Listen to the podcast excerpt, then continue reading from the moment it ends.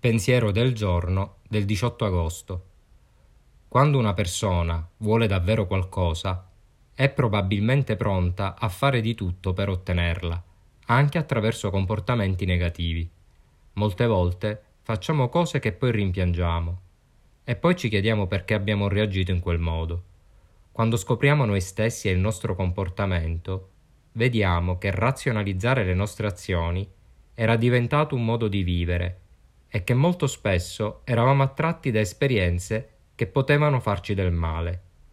Questa può essere definita l'enormità della nostra malattia.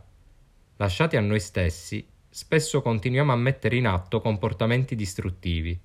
Con l'aiuto del programma, di un potere superiore e di altre persone, ci rendiamo conto che non siamo costretti a farci controllare dai nostri impulsi. Meditazione del giorno.